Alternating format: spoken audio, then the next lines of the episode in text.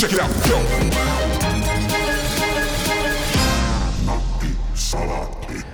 Tervetuloa Nakkisalaatin neljänteen kymmenenteen jaksoon. Minä olen Thomas Lemström ja minulla on täällä kanssani Korpolaismäen David Brent, Kaapo Seppälä. Huomatko, mä jätin sun keskimmäisen initiaalin sanomatta. Käytätkö sinä muotoa Kaapo M. Seppälä akateemisista syistä, koska akateemisessa maailmassa usein käytetään näitä keskimmäisiä kirjaimia, jotta kirjoittajat erottuisivat toisista artikkelien kirjoittajista helpommin? Mm, Vai onko tämä silkkaa sarkasmia puoleltasi käyttää muotoa Kaapo M. Seppälä? melkein kaikki asiat, mitä mä teen, on sarkasmia, mutta et Kaapo M. Seppälän ää, käyttämiseen mä sain aikanaan vihjeen mun ensimmäiseltä työnantajaltani, professori Esko Antolalta, joka on erittäin tunnettu EU-tutkija ja professori. Ja, tota, Eskolla on semmoinen aika suora tapa sanoa asiat ja Mä olin hänellä, hänen tutkimuslaitoksessaan tutkijana siellä värjöttelin 24-vuotiaana ja näytin suurin piirtein sellaiselta niin kuin pieneltä liskolta, joka ui rantavedessä ja joka on semmoinen niin puoliksi läpinäkyvä, tärisevä otus. Ja Esko sanoi, muistaakseni näin, että, että sä voisit Kaapo ruveta käyttämään tota M-kirjainta. Ja mä sitten kysyin, että minkä takia, niin se sanoi sen takia, koska Kaapo Seppälä kuulostaa helvetin lapselliselta. Tämä oli osuva kommentti. No, sinä varmaan tiedät, miksi kutsuin sinua Korpolaismäen David Brentiksi. Sinä haluat varmasti kuulla jotain minun seikkailuistani. Tämä oli populaarikulttuurinen viite sinun matkakohteeseesi, eli Lontoon liepeillä sijaitsevaan Slough-nimiseen paikkakuntaan, jossa fiktiivinen hahmo nimeltä David Brent myös ainakin toimistoaan pyörittelee, ilmeisesti asuukin siellä. Mun mielestäni se sijoittuu tosiaan Slauhun, öö, ainakin se työpaikka Joo. on, on, on siellä. Et se sarja ei ota kantaa siihen, missä hän asuu. Öö, mä näen itse asiassa itsessäni, kun minä olen oikein itsekritiikin pauloissa, niin mä en, sen takia itse asiassa The Office ja esimerkiksi ruotsalainen Suulsiidan on hauskoja sarjoja, koska ne on järkyttävän lähellä sitä, mitä oikea elämä on. Ne ampuu vaan pikkiriikkisen yli. Meistä löytää jokainen itsestämme, meistä löytyy, me löytää sen David Brentin tai, tai ää, jonkun tota Suulsiidanin hammaslääkärin. Et se, se, ne, on, ne, on niin kuin, ne on karikatyyrejä, mutta ne on niin kuin häiritsevällä tavalla aitoja. On, ja siis ne on melkein sillä tasolla, että okei, totta kai jossain niin Officeissa, niin siinähän on niin absurdeja kohtauksia myös, mutta paljon se on vaan sitä, että jos sä nyt ottaisit jonkun perustyypin toilailuja jossain toimistossa videonauhalle, ja sä vaan editoisit sitä sillä vähän kiusallisesti, niin lopputulos voisi olla just niin kuin semmoista, vähän semmoista nolostuttavan surkuhupaisaa. Kyllä.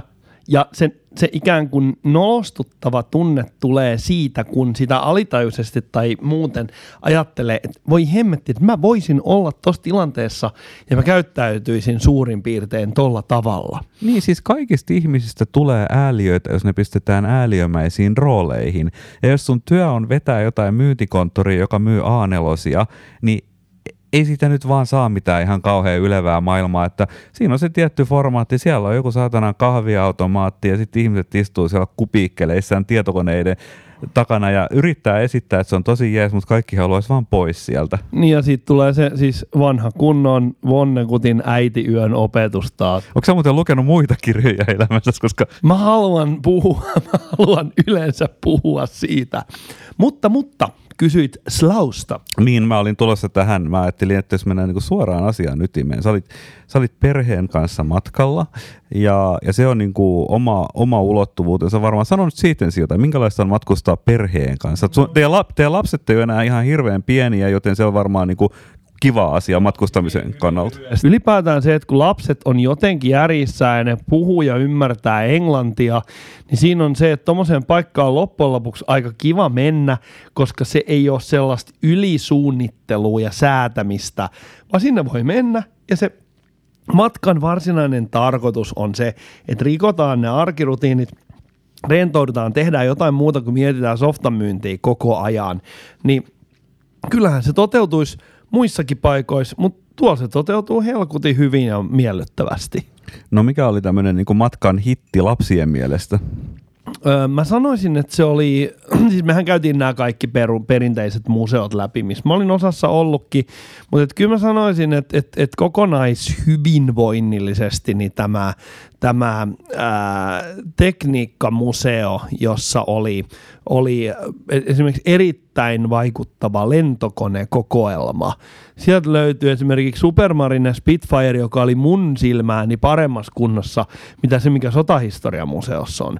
Ja sieltä löytyy vaikka mitä. Mm.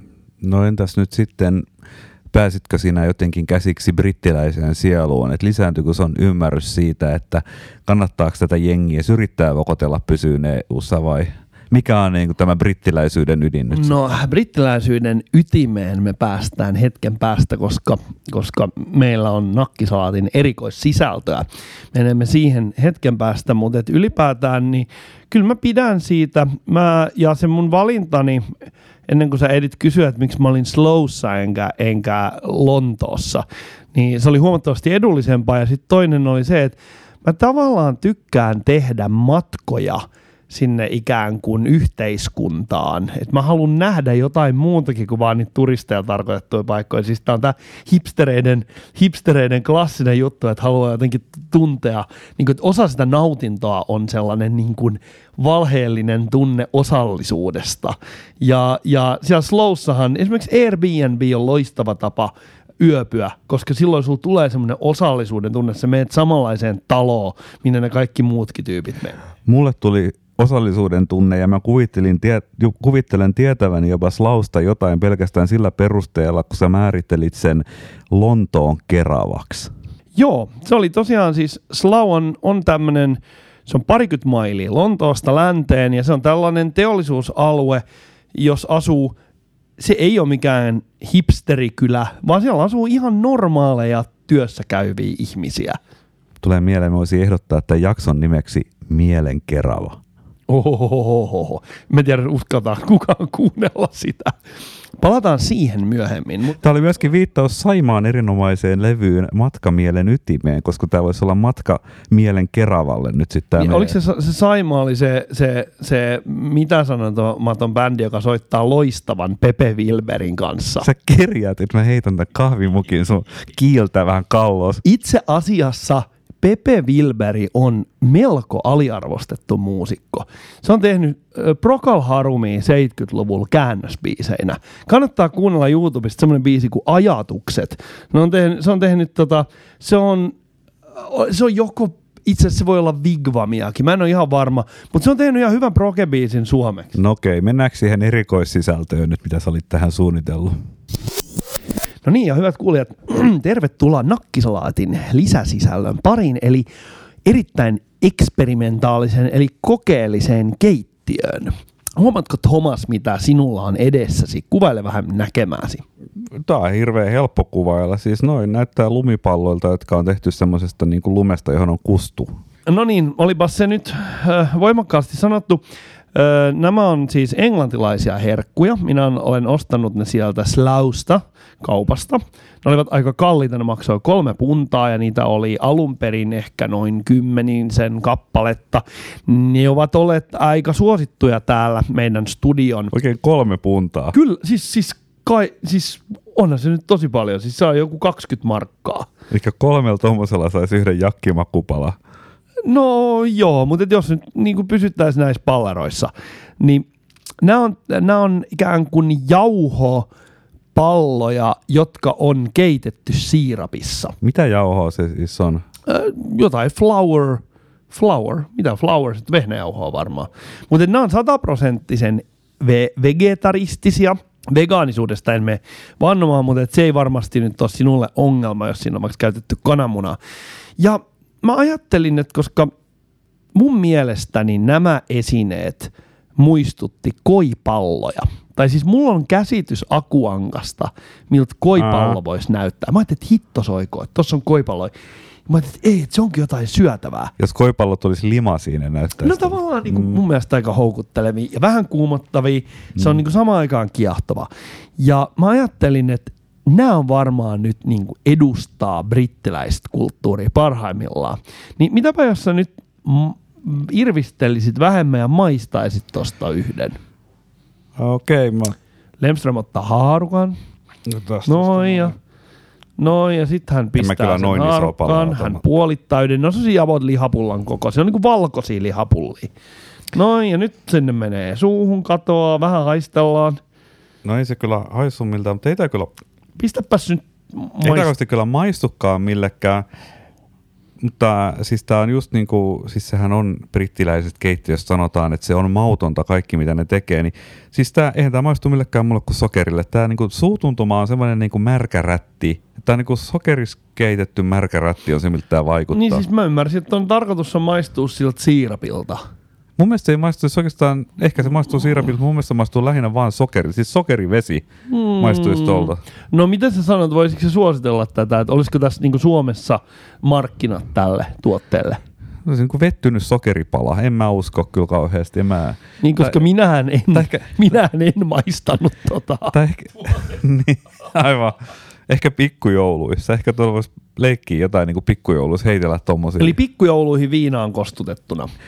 Siis tää on se, toi, toi on just se, mitä se kaipaa. Toi jotain niin kuin brenkkuu tuohon olisi Mm, tarvittu, niin sit se olisi mennyt. Siis toi itse asiassa muistuttaa sitä tavaraa, jota jossakin, se niinku, jos sä ottaisit kun viinakarkeissa se semmoinen sokerinen kerros, jonka sisällä se alkoholi on, ja sä ottaisit vaan sitä sokerista kerrosta ja tekisit siitä lumipallo, ja sit ottaisit sen kaiken viinan pois, niin se.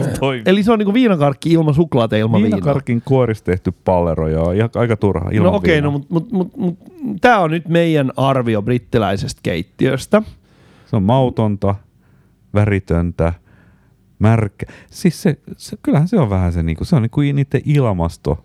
Ehkä, ehkä ilmasto muuten ja niinku paikallinen kulinaarinen kulttuuri, niin ehkä nämä jotenkin hakeutuu helposti yhteen, koska niin kun ilmastohan synnyttää ne raaka-aineet ja kaiket. Jos mietitään Intiaa tai kaukoitää, missä on niinku kuuma ja rehevä ja näin päin pois, niin siellä on paljon kaiken näköisiä makuja ja värejä. Mutta sitten kun sä tuut niinku tänne osastolle, missä ei ole mitään muuta kuin keskimäärin harmaata ja loskaa, Ja jauho. Silloin tehdään jauhosta ja sokerista asioita.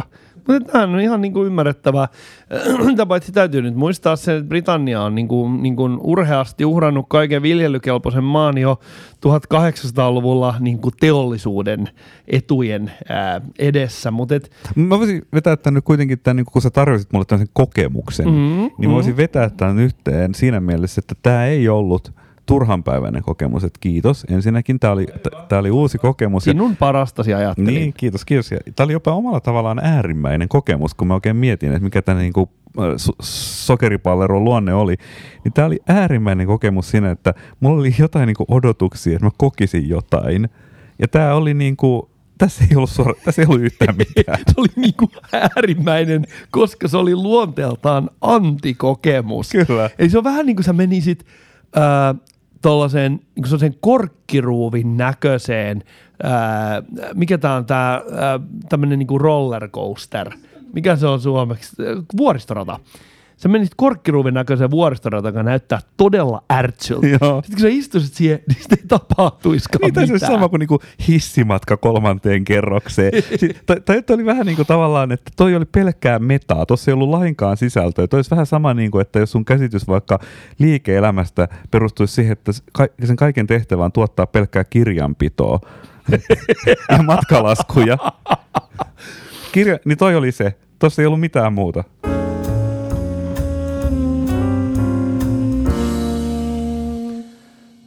No niin, nyt kun me ollaan päästy tästä ihanasta kokeellisesta osuudesta ja Tomaskin on siinä hengissä, niin me voidaan mennä, mennä muihin raskaisiin aiheisiin. Mä nimittäin tuossa lueskelin, mä kävin internetissä tänään. Aika jännittävää. Käykö se joka päivä? No itse asiassa kyllä. Ja toi meidän siis, onko sä tuolla siis, ö, vähän johdattelen tätä juttua, eli Yleisradiolla on internetsivut www.yle.fi. Aika hyvin meilläkin on. Mä, mä, mä en muista sitä urlia, mutta se Mut löytyy. Siis yle.fi on ihan niin kuin, siis aika moni käy siellä. Okei. Okay. Ja se, ää, noi uutissyötteet, ampparit sun muut, niin ne ohjaa sinne yle.fi. Onko tämä Yle joku, milloin onko niin enemmän kuulijoita kuin meillä? No, eh, mä en ota siihen kantaa, mutta et kyllä nyt kaikki Ylen tiedätte. Ja Ylellä on nettisivut ja siellä oli tällainen kolumni ja minä luin sen kolumnin. Ja mä oon tässä nyt mietiskellyt, kun viime aikoina on ollut aika paljon puhe siitä, että tällaiset neljäkymppiset miehet ei oikein niin kuin ymmärrä asioista. Ja sitten toisaalta mä pidän itseäni kuitenkin sellaisena internetin niin kuin syvän pään kalana, joka hiffaa aika nopeasti kaikenlaisia asioita ja merkityksiä. Mutta et... Niin siis suohan on kutsuttu jopa syvän internetin Jacques Cousteauksi. Ja tämä on meidän jaksomme nimi. Mutta joka tapauksessa mä olin syvän internetin Cousteau ja törmäsin siellä yle.fiissä tällaiseen niin oikeasti kummalliseen juttuun, koska mä en pysty ilman mitään sarvia ja hampaita, mä en pysty päättelemään, onko tämä erittäin vahvaa sarkasmia vai onko tämä tyyppi niin sanotusti vetämässä ihan niin kuin, niin kuin rehellistä todistusta.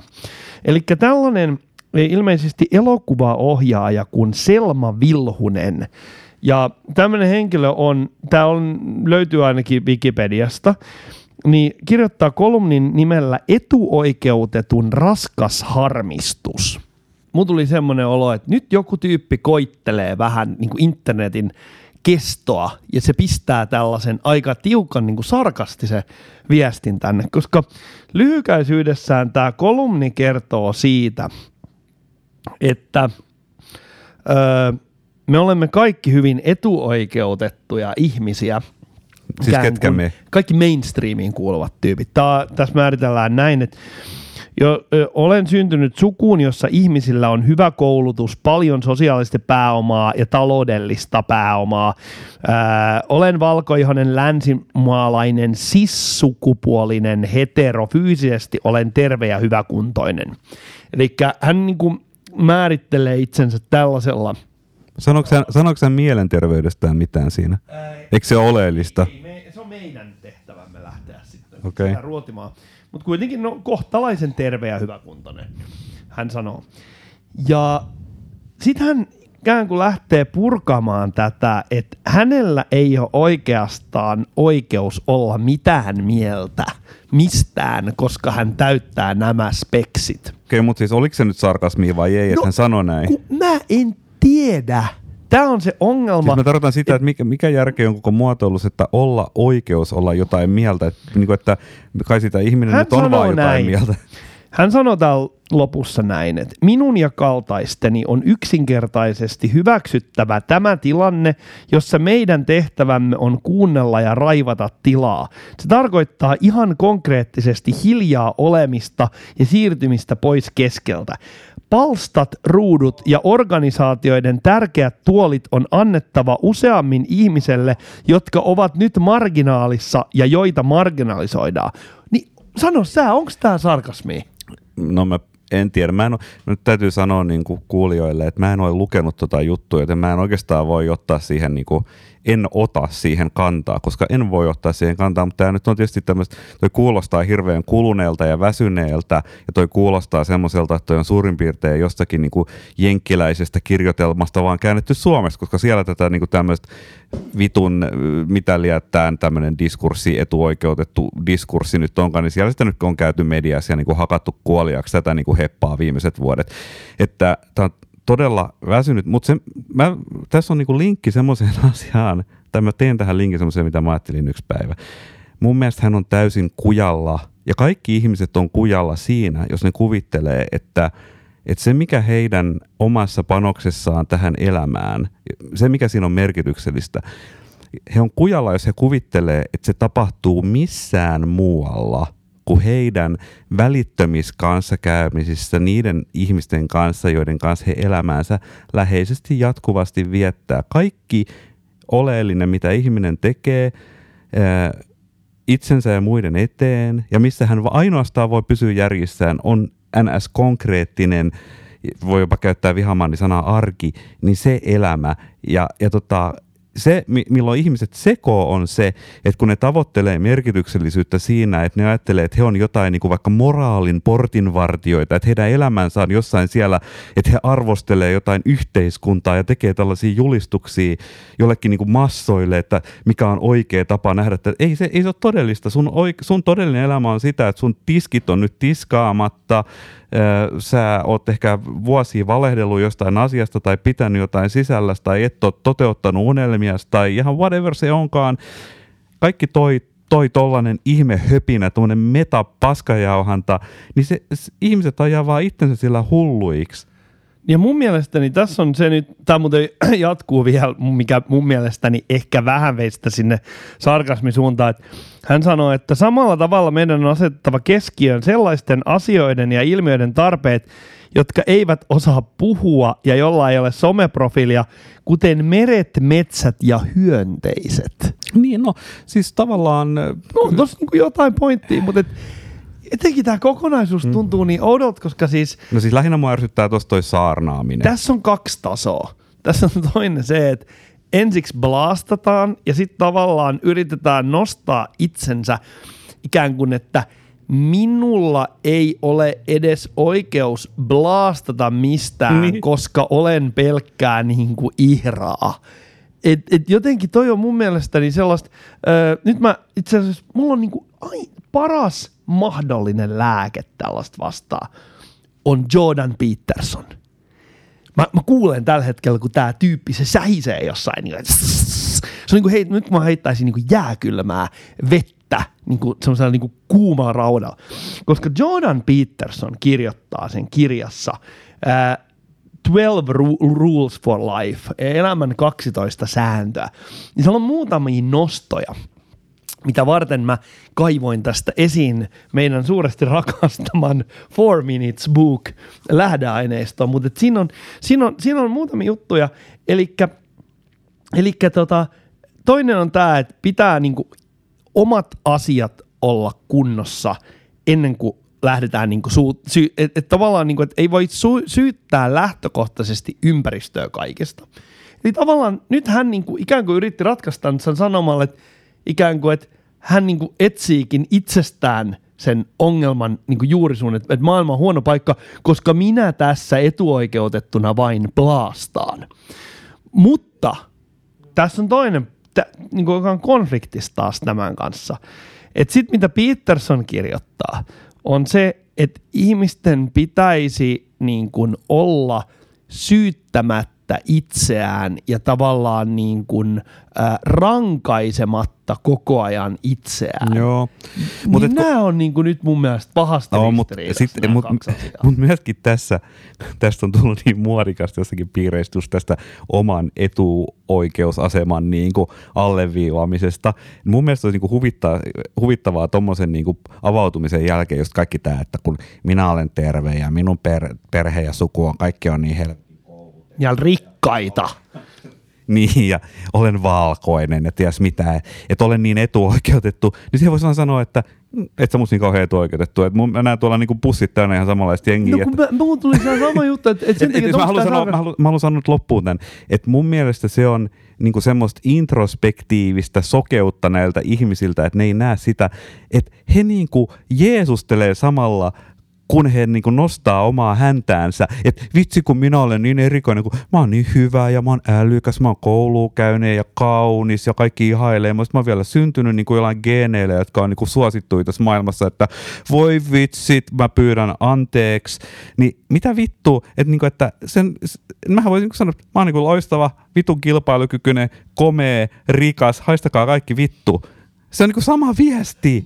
Mutta tämä on nimenomaan se, että tämä on tämä tässä on yritetty ratkaista tätä, että että miten minä voin syödä ja säästää kakun samanaikaisesti. Eli miten mä voin leijua aivan helvetisti ihmisillä ja saman, samanaikaisesti Jeesustella.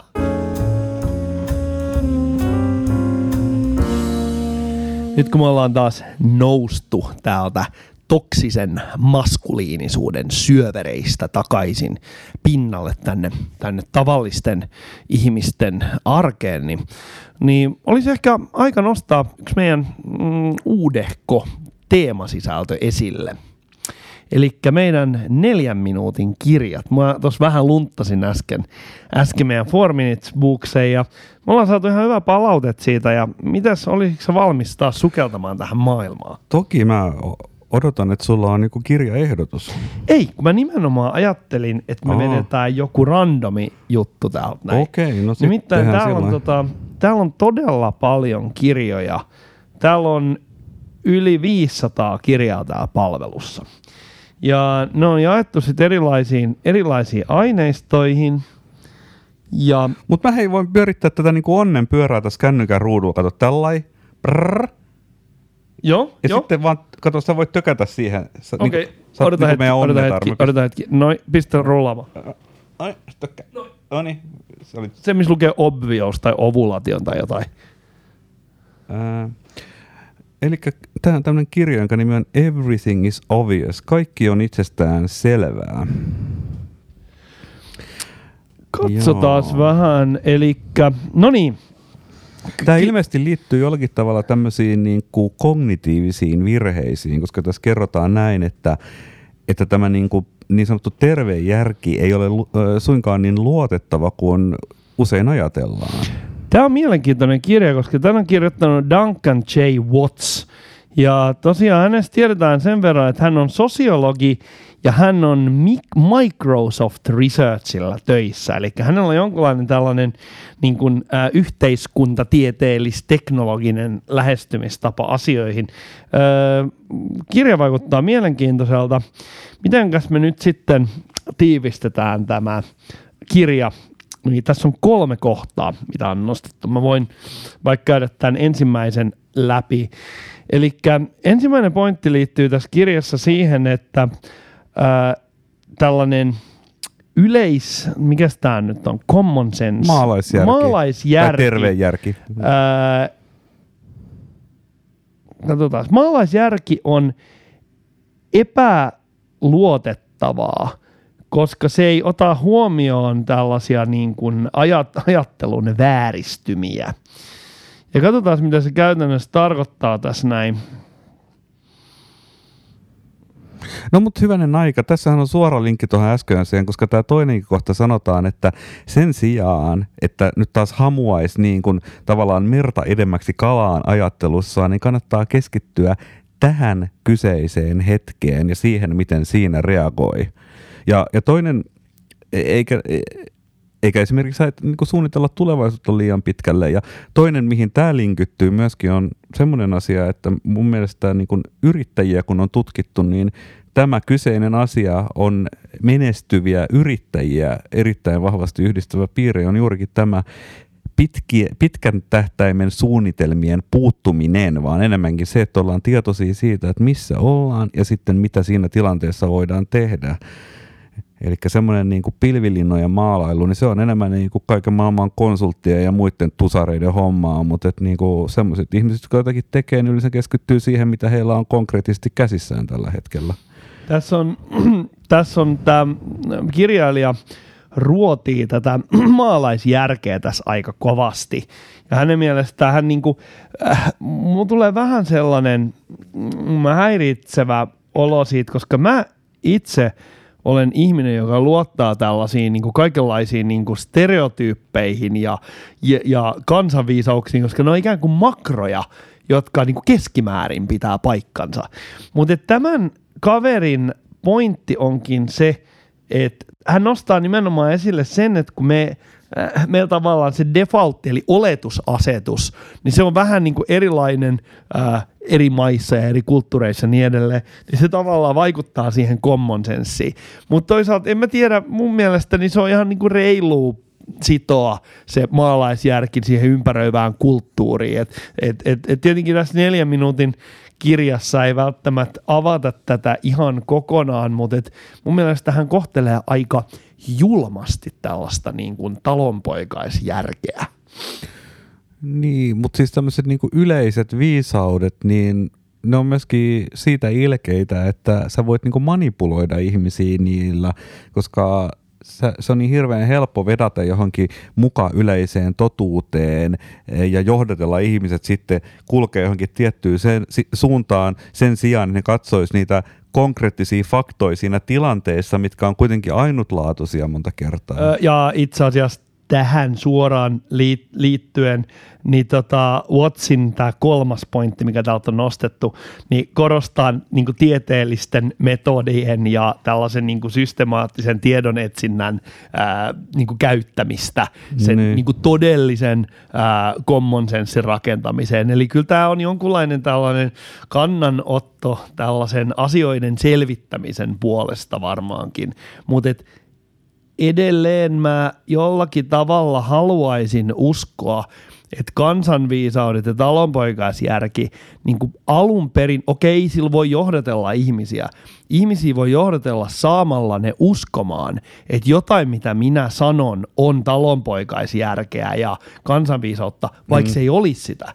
Mutta sitten jos me erotellaan ne asiat, mitkä on mun keksimää, kusetus kansanviisaus ja mikä on oikeat kansanviisaus, niin kyllähän oikea kansanviisaus yleensä perustuu johonkin sukupolviin vanhaa hiljaiseen tietoon siihen, että jos sä pistät märkii, tota, kastat pellaväöljyä mm. rättejä, tunget ne johonkin talon nurkkaan, niin se syttyy itsestään palaamaan. Niin ehkä se, niin kuin, jos mä niin kuin, tulisin vähän niin kuin samalle puolelle, mitä sä tässä edustat nyt tässä näkökulmassa, niin ehkä sen kansanviisauden ää, niin kuin kritisoiminen tai alaspainaminen, niin sille ei ehkä ole yhtä suurta tilausta nyt, kun on ollut aikaisemmin. Tämä monimutkaiselta kuulostava väitteeni perustuu seuraavanlaiseen mielikuvaan, että kuvittelepa sellainen joku maatalon torppa tai komia tupa, missä isäntä istuu sitten siellä tuvan pöydässä ja sitten se pistää, ottaa siitä tassilta sokeripalaa ja pistää se hampaidensa väliin ja sitten se hörppää siitä kahvia. Ja, ja sitten se katsoo siinä, kun kaappikello nakuttaa ja, ja sitten se miettii, että kun se maailmassa on tapahtunut nyt joku asia. Se asia tapahtui ehkä neljä kuukautta sitten, että se ei ole ehtinyt sitä vielä hirveästi miettiä. Mutta sitten naapuri-isäntä tulee käymään ja ne vaihtaa siitä sanaa. Ja sekin on ehtinyt vasta neljä kuukautta ehkä miettiä sitä juttua, mikä oli mikä se juttu nyt voisi olla, että joku, joku, joku tuli sanomaan, että johonkin pitää rakentaa joku oja ja sitten niin tuli vähän probleemiksi se, että, että kun heidän pitäisi jotain kärryä ajaa jostakin ja se oja sotkee sen joku tie, pitää tehdä joku silta ja kaikkea ja kuka sen maksaa ja näin päin pois.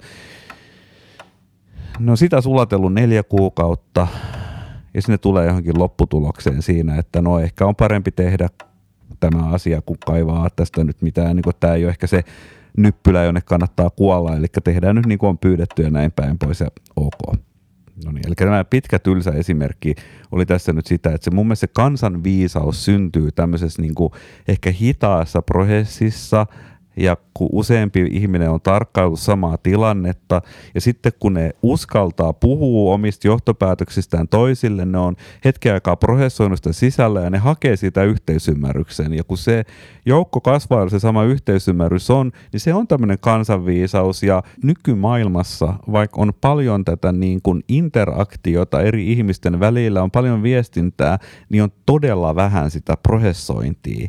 Joten me niin kuin voimistetaan semmoista niinku kohinasignaalia näissä kanavissa, mikä meillä on käytössä, mutta juuri kukaan ei taas jälleen kerran niin kuin pysähdy, hidastu, katso sisäänsä ja pohdi sitä asiaa läpi, jolloin niin kuin tavallaan ei mun mielestä ehkä se isompi e- ongelma ei ole se, niin kuin, että joskus että et kansan viisaus tai maalaisjärki, että se ei ole tarkalleen oikein kaikissa tilanteissa. Se ei ole se ongelma tänä päivänä. Se ongelma on se, että sitä ei enää ole, kun ihmisten mielet on niin pirstaleina, että kyllä common sense, sitä yleistä maalaisjärkeä, niin sitä ei ole.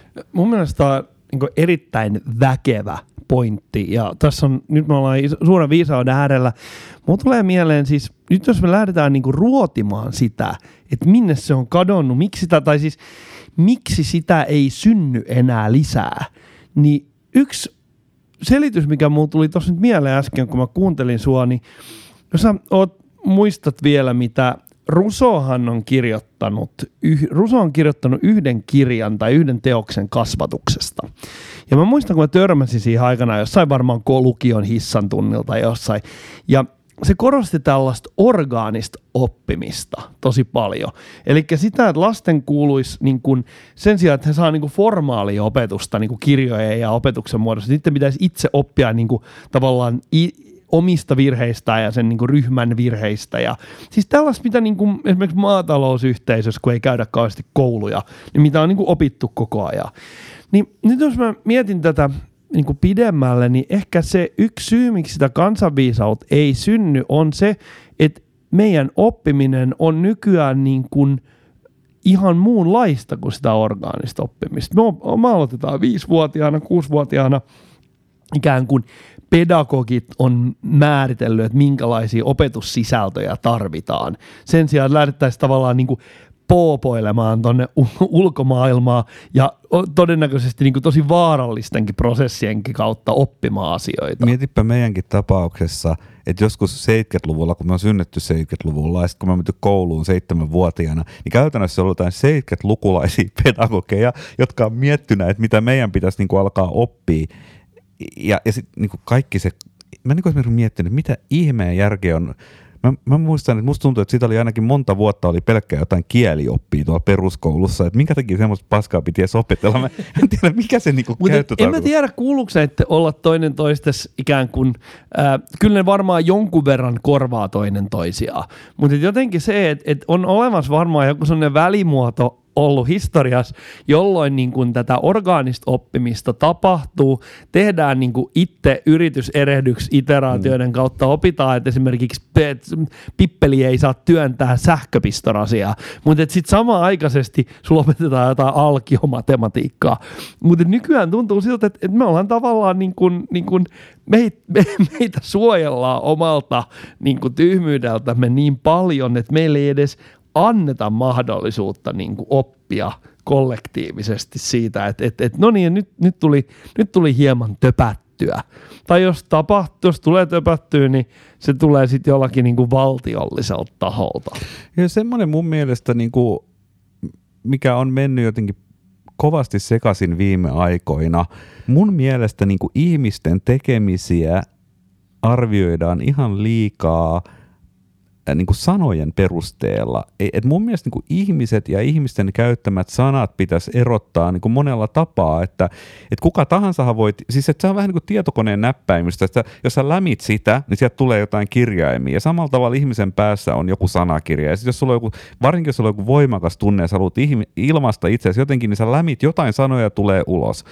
Ja melkein aina se, mitä ihminen sanoo, niin se pitäisi antaa jotenkin anteeksi, koska se on vaan niin kuin ihminen epätoivoissaan ylittää yrittää ilmaista itseään niillä sanoilla, joita sillä on käytössä, ja se on todennäköisesti epäonnistuu siinä aina, koska niin semmoiset ihmiset, jotka oikeasti osaa käyttää sanoja, niin nehän on niin kuin hyvin arvostettuja, että niin kuin se on vaikea taiteenlaji. Ajatelka, ajat, ajattele, kuinka paljon niin kuin poliittinen viestintä on muuttunut. Meillä on nyt yhden niin kuin maailman ainoan merkittävän suurvallan presidentti, joka on nykytrendin mukaisesti viestii jollakin hemmetin Twitterille ja pikaviestipalveluissa, Joo. niin se todennäköisyys, että asiat menee, niin ymmärretään väärin tai joku asia menee perseelle, niin sehän on aivan huikea verrattuna siihen, mitä et, et sä esimerkiksi kirjoitat kirjan ja kommunikoit sen avulla. Tai ylipäätään niin kuin valmistelet jonkun pitkän huolellisen lausunnon, jos ikään kuin asioita lähestytään eri, eri, eri nurkista. Et mä sanoisin, että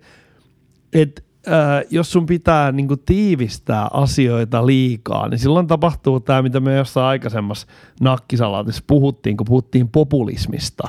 Et silloin tavallaan niin kuin ne pienet jyvät, jotka niin kuin, on kuitenkin jyviä ja osa sitä kokonaisuutta, niin ne niin kuin, suorattuu pois.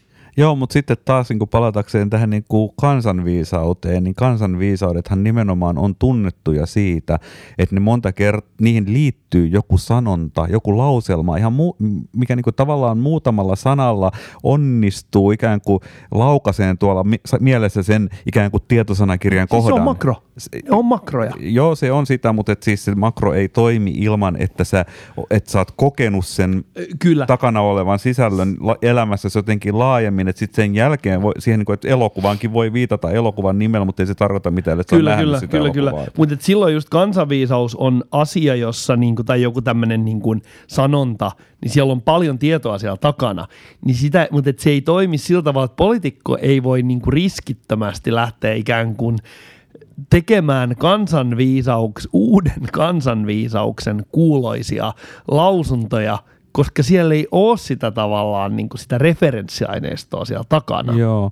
Siis mä luulen, että semmoisille kansanviisauksille itse asiassa on kova jano, mikä selittää niin kuin esimerkiksi tämmöisten niin internet-meemien suosio, koska niissähän niin kuin viitataan johonkin yhteiseen kokemukseen, ja sitten se onnistutaan vii, niin kuin tavallaan esittää vielä humoristisessa valossa ja puristaa ihan pariin sanaan se koko tilanteen absurdius, ja siinä on silloin koko totuus jollakin tavalla jostakin asiasta niin kuin saatu johonkin kuvaan ja pariin sanaan. Mutta mut siis eh, mä muistan öö, jo vähän niin kuin ehkä – julkisuudesta poistuneen poliitikon Timo Soinin, niin Timo Soinillahan oli semmoisia kansanviisaudelta kuulostavia latteuksia, jota se niinku jakeli.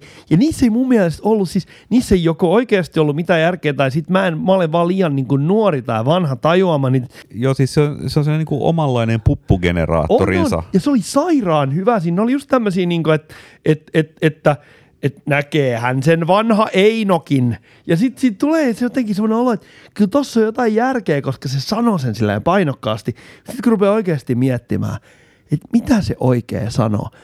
Mä muistan siis paljon sofistikoituneempi versio tästä oli aikanaan siis Esko Aho, nuoren Esko Ahon puheet. Mulla ei ole mitään muistikuvaa. Mä en varmaan seurannut politiikkaa silloin, enkä mä seuraa nyttekään en mä, mä en tiedä yhtään, mitä siellä niin kuin tapahtuu. Että kai se on, kun ei ole vaalit, niin sit mua ei enää kiinnosta. Että se on vähän niin kuin lätkää. Että mä katsoin sitä silloin, jos Suomea jossain niin kuin MM-finaalissa, mutta sitten muuten niin mä en ole enää perillä lainkaan. Mm, en mäkään ole seurannut lätkää.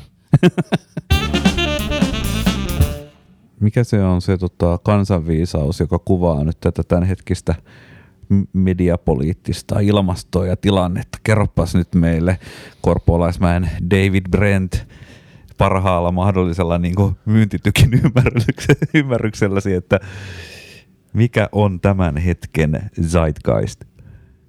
Minä vastaisin tähän runolla. Minä kirjoitin tämän runon neljännellä luokalla. Joskus silloin vuonna ehkä 87. Ja se kertoo tästä päivästä. Se kuuluu näin sataa sataa saatanasti, pilvet roikkuu maahan asti. Toi on erittäin kaunis. Kiitos.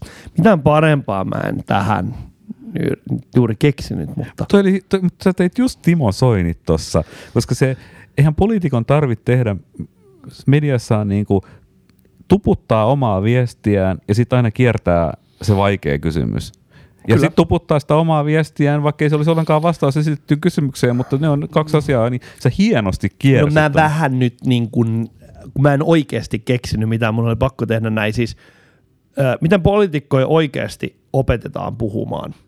Niin sanotaan, että jos tulee joku epämiellyttävä asia, niin väistät sen niin nopeasti, kuin ikinä pystyt ja rupeat blastaamaan. Ja vaikka sä haluaisit kertoa vaikka runon tai laulaa, lurauttaa pienen laulun, jos se on sitä, mitä sun äänestäjät haluaa kuulla, niin anna mennä vaan. On, mutta se on kyllä tosi pelkurimainen taktiikka, koska se on, siinä on ongelma se, että se on päivän selvää ja hyvin näkyvää, että juurikin niin ne toimivat. Ja mun mielestä siinä, niin kuin, että nyt sitten taas pitäisi aina pelata vähän niin kuin ne seuraavan tason peliä. Et nyt kun kaikki niin kuin vuosikymmeniä jo ihmiset, jotka on seurannut poliitikkoja, tietää, että juuri noin ne tekee. Vaikean kysymyksen tunne, tullen ne suurin alkaa puhua päälle ja niin kuin julistaa jotain, niin kuin, että verot alas, vittu. Niin heidän pitäisi tehdä niin, että he tiedostaisivat, että tässä on nyt niin kuin huomattavasti poliittista valuuttaa ikään kuin lilluu ilmassa ja ottaa se kysymys vastaan. Että, miksi, niin kuin, että minkä ihmeen takia se oletus on se, että ne ei pystyisi vastaamaan jotain järkevää. Miksi pitää aina juosta karkuun heti, kun tulee vaikea niin, niin, nyt, nyt, nyt täytyy taas olla kyyninen. Se vaatii aika helvetinmoisia kognitiivisia skillejä, että sä pystyt vastaamaan yhtäkkiä johonkin kysymykseen. Ihan hyvän vastauksen tarvii olla perinpohjainen, mutta se voi, mm, se voi antaa niin jollakin tavalla rehellisen se vaikutelman. Se silti aika paljon. Et meillä on muutamia poliitikkoja, jotka pystyy siihen. Mutta suurin osa, ne vaan jäkättää sitä omaa agendaa. Ja jos ne ei tiedä, siis se, poliitikot ottaa hirveän riskin siinä, että se puhuu jotenkin niin kuin jaarittelee itse pussiin ne ei uskalla tehdä sitä. Nuorisopolitiikot ottaa itse asiassa enemmän kantaa, koska ne yrittää pistää itse kunnon likoa. Hmm. Sitten kun se on ammattipolitiikko, niin ellei se ole helveti fiksu, niin se vaan niin kuin, se, se, ottaa var, se on turvallisempaa jäkättä. Niin, se on ihan selvää, että se on, mutta turvallisuus ei välttämättä ole aina paras strategia. Ei olekaan, mutta niin kuin me just äsken kun sä sanoit siitä muutama minuutti sitten, että kuinka niin kuin ihminen voi väärillä sanavalinnoilla niin kuin, niin kuin tehdä hallaa aikaiseksi, kun se niin kuin valitsee väärät sanat siihen kommunikaatioon. Niin tavallaan poliitikko pelkää sitä, että koska sä et pysty ottamaan enää mitään. Ei, ei mutta kun mun vie, siis, äh, mutta enhän mä sanonut noin, sä vaan kuulit siitä asiasta toisen puolen. sen niin kuin tulkitsin. Ei, joo, kun mä yritin sanoa nimenomaan siis sitä, että joo, noinhan helposti käy, koska kiinnitetään liikaa huomiota niihin sanoihin. Kun mun pointti oli nimenomaan siinä se, että pitäisi ymmärtää, että, että meidän kykymme käyttää sanoja on hyvin rajallinen, joten ihmisiä ei pitäisi itse asiassa arvioida niiden sanojen perusteella liikaa. Et se, mitä sä voit sanoa siitä, että joku sanoi jotain tyhmää, on se, että hän oli varmaankin liikuttuneessa tilassa, koska juu, hän sanoi jotain ja eikä, tyhmää. Siis ei pitäisikään arvioida, mutta kun tälleen se vaan menee. Ja, ja tähän kun vielä lisätään niin tämä tahallinen väärin ymmärtäminen, mikä nykyään on tosi trendikästä, se tapahtuu kaikissa mahdollisissa poliittisissa blokeissa. Eli otetaan jotkut sanat, nostetaan ne esiin, ei tarvitse käyttää mitään deepfakea, vaan joku poliitikko sanoo jotain ja sitten se niin kuin, ikään kuin tuohdutaan aivan väärästä asiasta. Joo, mutta kun mietin sitä, että, että tota, kun suurin osa niin kuin yleisöstä, jotka kuuntelee jotain politiikkojen puhetta, on täysin välinpitämättömiä ja epäkiinnostuneita.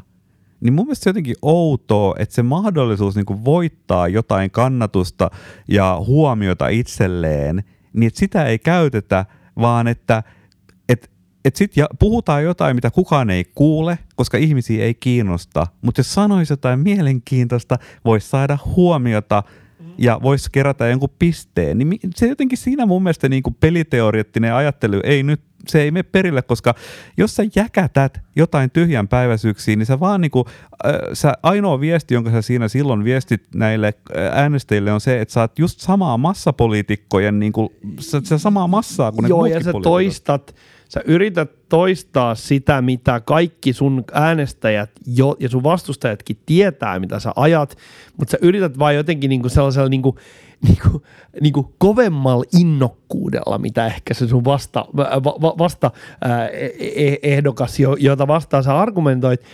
Toi, mitä sä sanoit, että nostaisi kokonaan uudenlaisen asian tai tekisi jotain mielenkiintoista, niin ei vaan uskalla ottaa sitä riskiä. Ei uskalla ottaa sitä riskiä, ja sitten jos ne ottaisi sen riskin, ja sitten tavallaan – Uh, onhan meillä ollut sellaisia poliitikkoja itse asiassa, jotka on oikeasti puhunut erilaisista, niin kuin eri tason asioista kuin muut. Ajatellaan vaikka jotain Velttovirtasta. Niin mitä me muistaa Velttovirtasesta? Se oli todella, niin kuin, niin kuin, sitä pidettiin sellaisena niin kuin, vähän niin kuin väriläiskänä sitä kaveria. Niin, Et ei sitä otettu ihan vakavasti. Mutta mut, mut, mut se oli vähän epäreilu esimerkki et, et, sä nyt ottanut esimerkiksi niin poliitikkoa, vaan sä otit ainoastaan niin kuin ylipäätään tämmöisen niin kuin vähän vastakulttuurihahmon, joka nyt sitten sattumalta on ollut. No, koulutettu edus... mies, koulutettu, fiksu kaveri. Muistaakseni psykiatria. Joo, mutta siis sanoiko nyt sillä tavalla, että meidän niin NS-oikeissa rivipoliitikoissa, ammattipoliitikoissa ei olisi yhtään äh, ihmistä olisi ollut niin paljon rohkeutta, että se olisi vastannut kysymyksiä, joita hänelle esitetään? Ää, ei, kysymykseen vastaaminen on yksi asia. Toinen asia on se, että et, et, et, et, mä tarkoitin nyt sitä, että puhutaan jostain sellaisesta asiasta, joka on sen oman, niin kuin, mitä, mitä sulta odotetaan, että sä puhut, niin että se poikkeaa riittävän paljon siitä, jotta se olisi mielenkiintoista, jotta se saisi äh, huomiota. Siis nostetaan kokonaan jotain uudenlaisia näkökulmia esiin, eikä vaan toisteta sitä, mitä jo valmiiksi tiedetään. Niin, mutta se on vaan niinku kummallista se, että että kun ne ajaa itsensä nurkkaan tuolla tyylillä, koska sitten se saman tien viestii sille haastattelijalle, joka on yhtä kuin yleisö, siis siinähän on yleisö esittää haastattelijan kautta kysymyksen. Niin sitten jos näinhän se, niin kuin, eikö tämä nyt ole vittu nojatuolipsykologia päivänselvyys? Se on meidän, toimittaja on meidän puhetorvi siellä. Hän esittää sille kysymyksen. No sitten poliitikko, joka siinä on niin kuin, heti menee niin kuin, paskat housuihin, niin se alkaa puolustelee tai puhuu päälle. No hän silloin on hyvin töykeä kuulijoitaan kohtaan, vaan hänen pitäisi nimenomaan, että okei, tämä on nyt kansan ääni suodattuu toimittajaan kautta hänelle esittää kysymyksen. Jos kysymys on vaikea, niin miten esimerkiksi rakastava isä vastaa, jos lapsi esittää vaikean kysymyksen, vaikka niin kuin, että mummu kuoli, mihin mummu meni?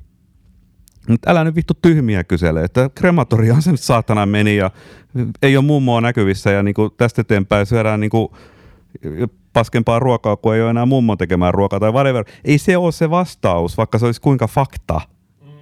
Tai ei se ole se, että sä pakoile sitä, ei, ei me katsoo teletappeja, vaan se on jotakin niin kuin sillä, että sä alat prosessoimaan sitä kysymystä.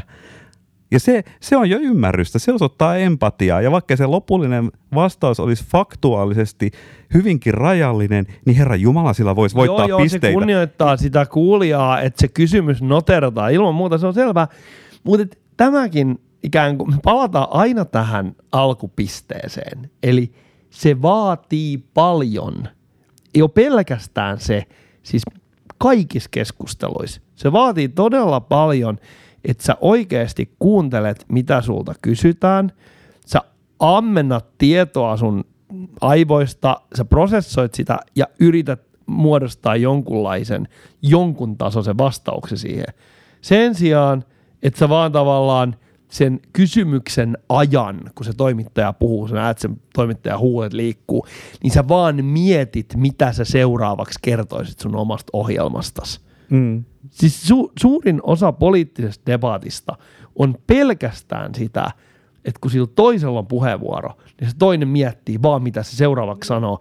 Sen, ne niin kuin tavallaan esittää ikään kuin monologia vuorotellen – ilman, että se olisi niin kuin vuorovaikutteista. Joo, joo. Ja silloin se viesti, joka siitä tulee rivin välistä, on se, että se on vastenmielinen ihminen, joka käyttäytyy noin. Siis kyllähän semmoinen ihminen on helvetin vastenmielinen, joka keskustellessa on sillä niin kuin suurin sormet korvissa, että vaan niin kuin, la la la la la la la la koska mä pääsen sanomaan mun juttuni. Tällaisia, mutta tällaisia ihmisiä tapaa siis paljon paljon myös politiikan ulkopuolella.